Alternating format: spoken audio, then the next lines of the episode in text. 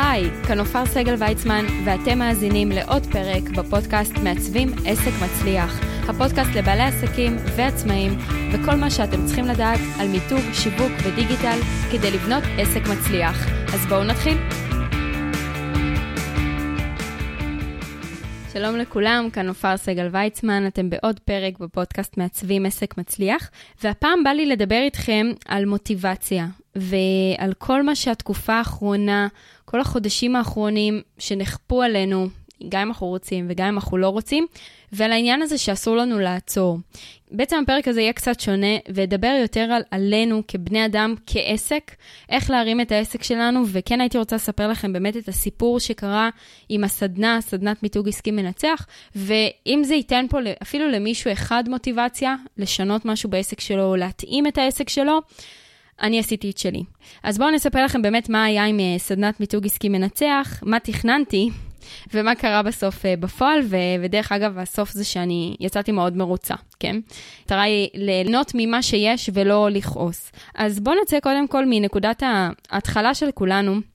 שכולנו היינו בבאסה, באופן כללי, ולהישאר בבאסה הזו ורק לקטר, ורק uh, להתעצבן, זה לא יוביל אותנו לשום מקום. זאת אומרת, אני בעד, אני בעד אה, הפגנות כשצריך, אני בעד להגיד את מה שאנחנו רוצים, אני בעד חופש הביטוי, אבל במקביל לזה, במקביל לזה שאנחנו בעצם תלויים פה אה, בממשלה, לא הייתי עוצרת. לא הייתי עוצרת את העסק ואומרת, הם אשמים. זה לא משנה כרגע מי אשם. אוקיי? לכם יש אחריות על עסק, מבחינתי זה הבייבי שלכם, גם אני, העסק שלי הוא הבייבי שלי, ויש לי אחריות כלפיו, ואני צריכה לדאוג שהוא יקבל אוכל, ובמקרה של עסק, אוכל זה לקוחות וכסף, ומצד שני, גם יוכל להמשיך לחיות, ואני כל הזמן צריכה לחשוב עליו קדימה, אם זה על הלימודים שלו, אם זה על אה, במה הוא ילך לעבוד, אוקיי? כל הזמן לחשוב קדימה. אז מי שעדיין נמצא במקום הזה של... אה, אני אגיד את זה במרכאות, ואל תעלבו, אכלו לי, שתו לי, תעצרו. צאו מזה. במצב הזה לא יקרה שום דבר חיובי, זה לא יקדם אתכם לשום מקום, זה רק מוריד לכם את האנרגיות, וחבל. יש מה לעשות כמעט בכל תחום, זה דורש התאמות, אני לא אשקר, זה דורש חשיבה יצירתית, וזה דורש הרבה מאוד גמישות, ובואו תשמעו מה לי קרה עם הסדנה.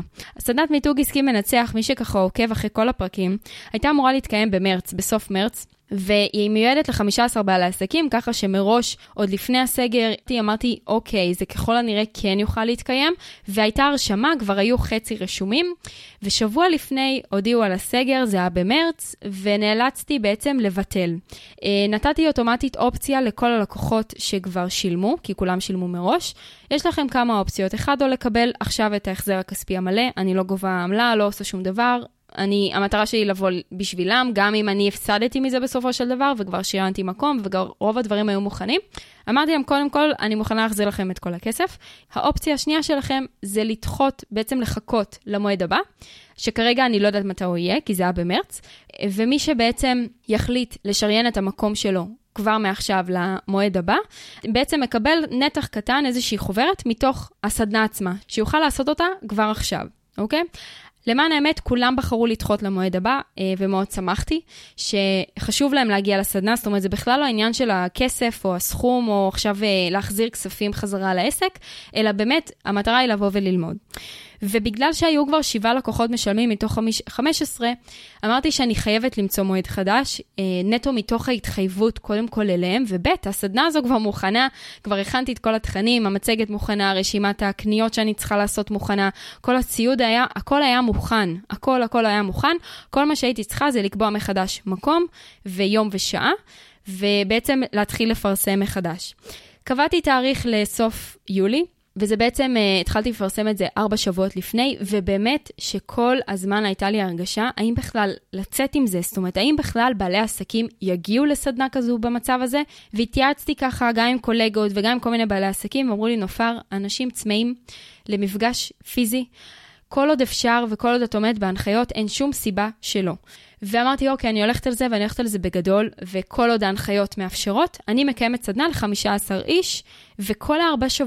שבועות האלו היו בחוסר ודאות. כל יום הנחיות השתנו, כל יום אמרו משהו, פעם סגרו חדרי כושר, פעם פתחו חדרי כושר, פתאום הורידו בסוף שבוע לעשרה אנשים, החזירו ל-20 איש, ו- והמשכתי לפרסם, והמשכתי לשווק, וכמובן גם דאגתי להרגיע את, מבחינת ההנחיות, כי הכל עומד בהנחיות, והחדר מספיק גדול, הוא מכיל בדיוק 15 איש מבחינת ההנחיות, וכל עוד אפשר 20 בפנים, אנחנו מקיימים את הכל כרגיל.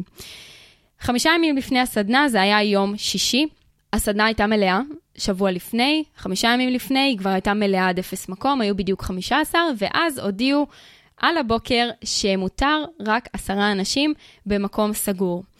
עכשיו, לשבת ולהתבאס ולקטר לא יוביל לשום מקום. פשוט הבנתי שאני חייבת לפעול, אין לי ברירה לפי שיטת כל הקודם זוכה, האחרון ששילם בעצם, הרמתי לו טלפון יום שישי בבוקר, אני מתנצלת, אה, אני נאלצת להחזיר לכם את הכספים, ואני מקווה שנתראה במועד הבא. אתם כמובן, מבחינתי, במיקום ראשון בפעם הבאה שתהיה את הסדנה. צמצמתי, צמצמתי ארבעה מקומות, אה, ולא הייתה לי ברירה, כי בעצם היו 14, 14 רשומים. פלוס אחת שהיא בעלת המקום עצמו, שהיא גם בעלת עסק ורצתה להשתתף. נאלצתי לבטל לארבעה. ו- ולחיות עם זה שהסדנה תהיה עשרה. אז תכננתי חמישה עשר, אבל היא עדיין יכולה להתקיים, אין שום סיבה לבטל דברים בגלל אה, שינויים. זאת אומרת שכל הארבעה שבועות האלה, אף אחד לא הבטיח לי שהסדנה הזו בכלל תתקיים, ואני ממשיכה ואני משווקת ומפרסמת, וקמפיינים ממומנים בפייסבוק, וכל מה שצריך, העיקר שהסדנה הזו תתקיים. וכך היה. אה, הסדנה התקיימה לעשרה בעלי עסקים. והיה מוצלח, היה מדהים. אני יכולה להגיד לכם שבאמת, באמת, אנשים צמאים לדברים פיזיים, כל עוד אפשר, כל עוד אתם שומרים על ההנחיות, כולם היו עם מסכות, מדדנו חום בכניסה, ממש, שמרנו על מרחקים. בדרך כלל זו סדנה שיושבים ככה צמוד אחד לשני, שמרנו על מרחקים, פתחנו אקסטרה שולחנות, ו- ובאמת, באמת שהיה מוצלח. זאת אומרת שאנחנו נמצאים בעשייה, וכל הזמן להיות בעשייה והתאמות. צריך להתאים את הדברים. מי שרגיל לעמוד מול קהל של 50 איש או 200 איש, למה שלא תעשו איזשהו מופע כזה או איזושהי הרצאה כזו, לאו דווקא בזום מבחינת זה שאתם יושבים. הקהל יכול להרגיש את החוויה שאתם עומדים על במה ומרצים, אבל הם מקבלים את זה כסרטון. אז מה?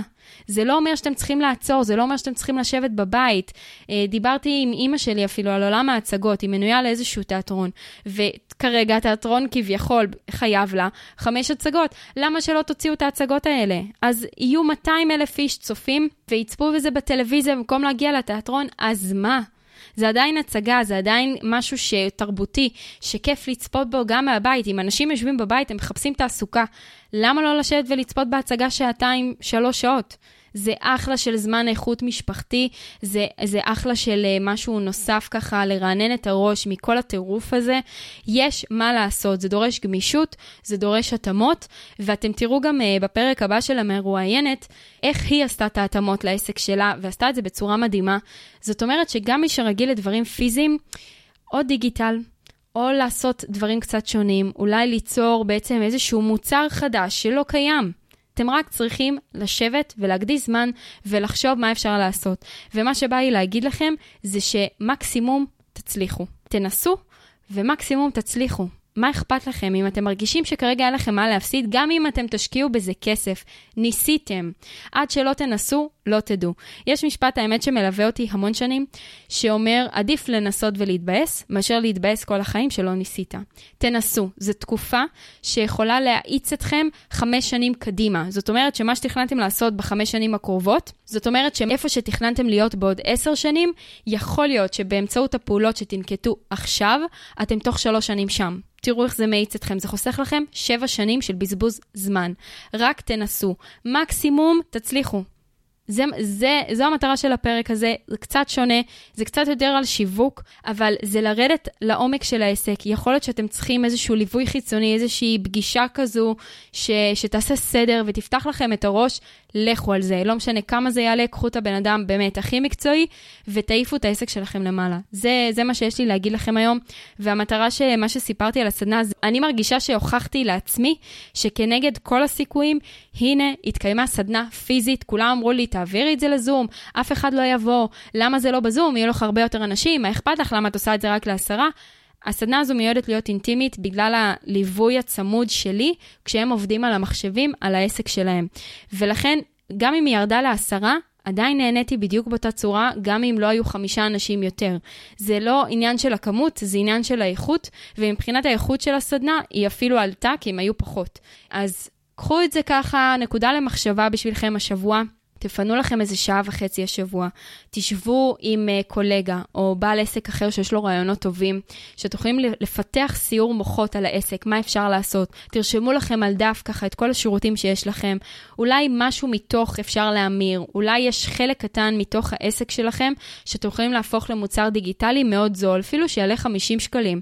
אבל את ה-50 שקלים האלו יכולים לרכוש נניח אלף איש. בשנייה אחת עשיתם 50 אלף שקל. אם תצליחו למכור את המוצר הזול הזה לאלף איש. 50 אלף שקל. אנשים ב-50 אלף שקל, צריך, יש כאלה שלוקח להם חמישה חודשים להגיע ל-50 אלף שקל. רק צריך קצת לפתוח את הראש, קצת לשנות uh, זוויות ולעשות התאמות. אז אם אהבתם את הפרק, תלחצו subscribe או follow באפליקציה שבה אתם מאזינים, ואם יש מישהו שאתם יודעים שהפרק הזה יכול לעזור לו ולהועיל לו, אז תשלחו לו ותשתפו אותו. מוזמנים לרשום בגוגל מעצבים עסק מצליח ולרשום לנו בתגובות מה אתם עשיתם בתקופה הזו, איך אתם עשיתם התאמות בעסק, מה אתם שיניתם או מה הדבר הבא שאתם מתכננים לעשות. מניסיון, ודרך אגב מחקרים גם אומרים את זה, שברגע שכותבים מטרות, זה אוטומטית מקדם אתכם ב-2% קדימה. אז מי שככה יש לו מטרה, תעצרו רגע, גם אם אתם באוטו וגם אם אתם באמצע אפילו ניקיונות, או איזה שהם סידורים, תעצרו, תרשמו את זה רגע, את המטרה שלכם או מה שאתם רוצים לעשות, ואוטומטית זה מקדם אתכם ב-2% על עצם העובדה שרשמתם את זה. אז תודה רבה לכל המאזינים, ונתראה בפרק הבא של מעצבים עסק מצליח.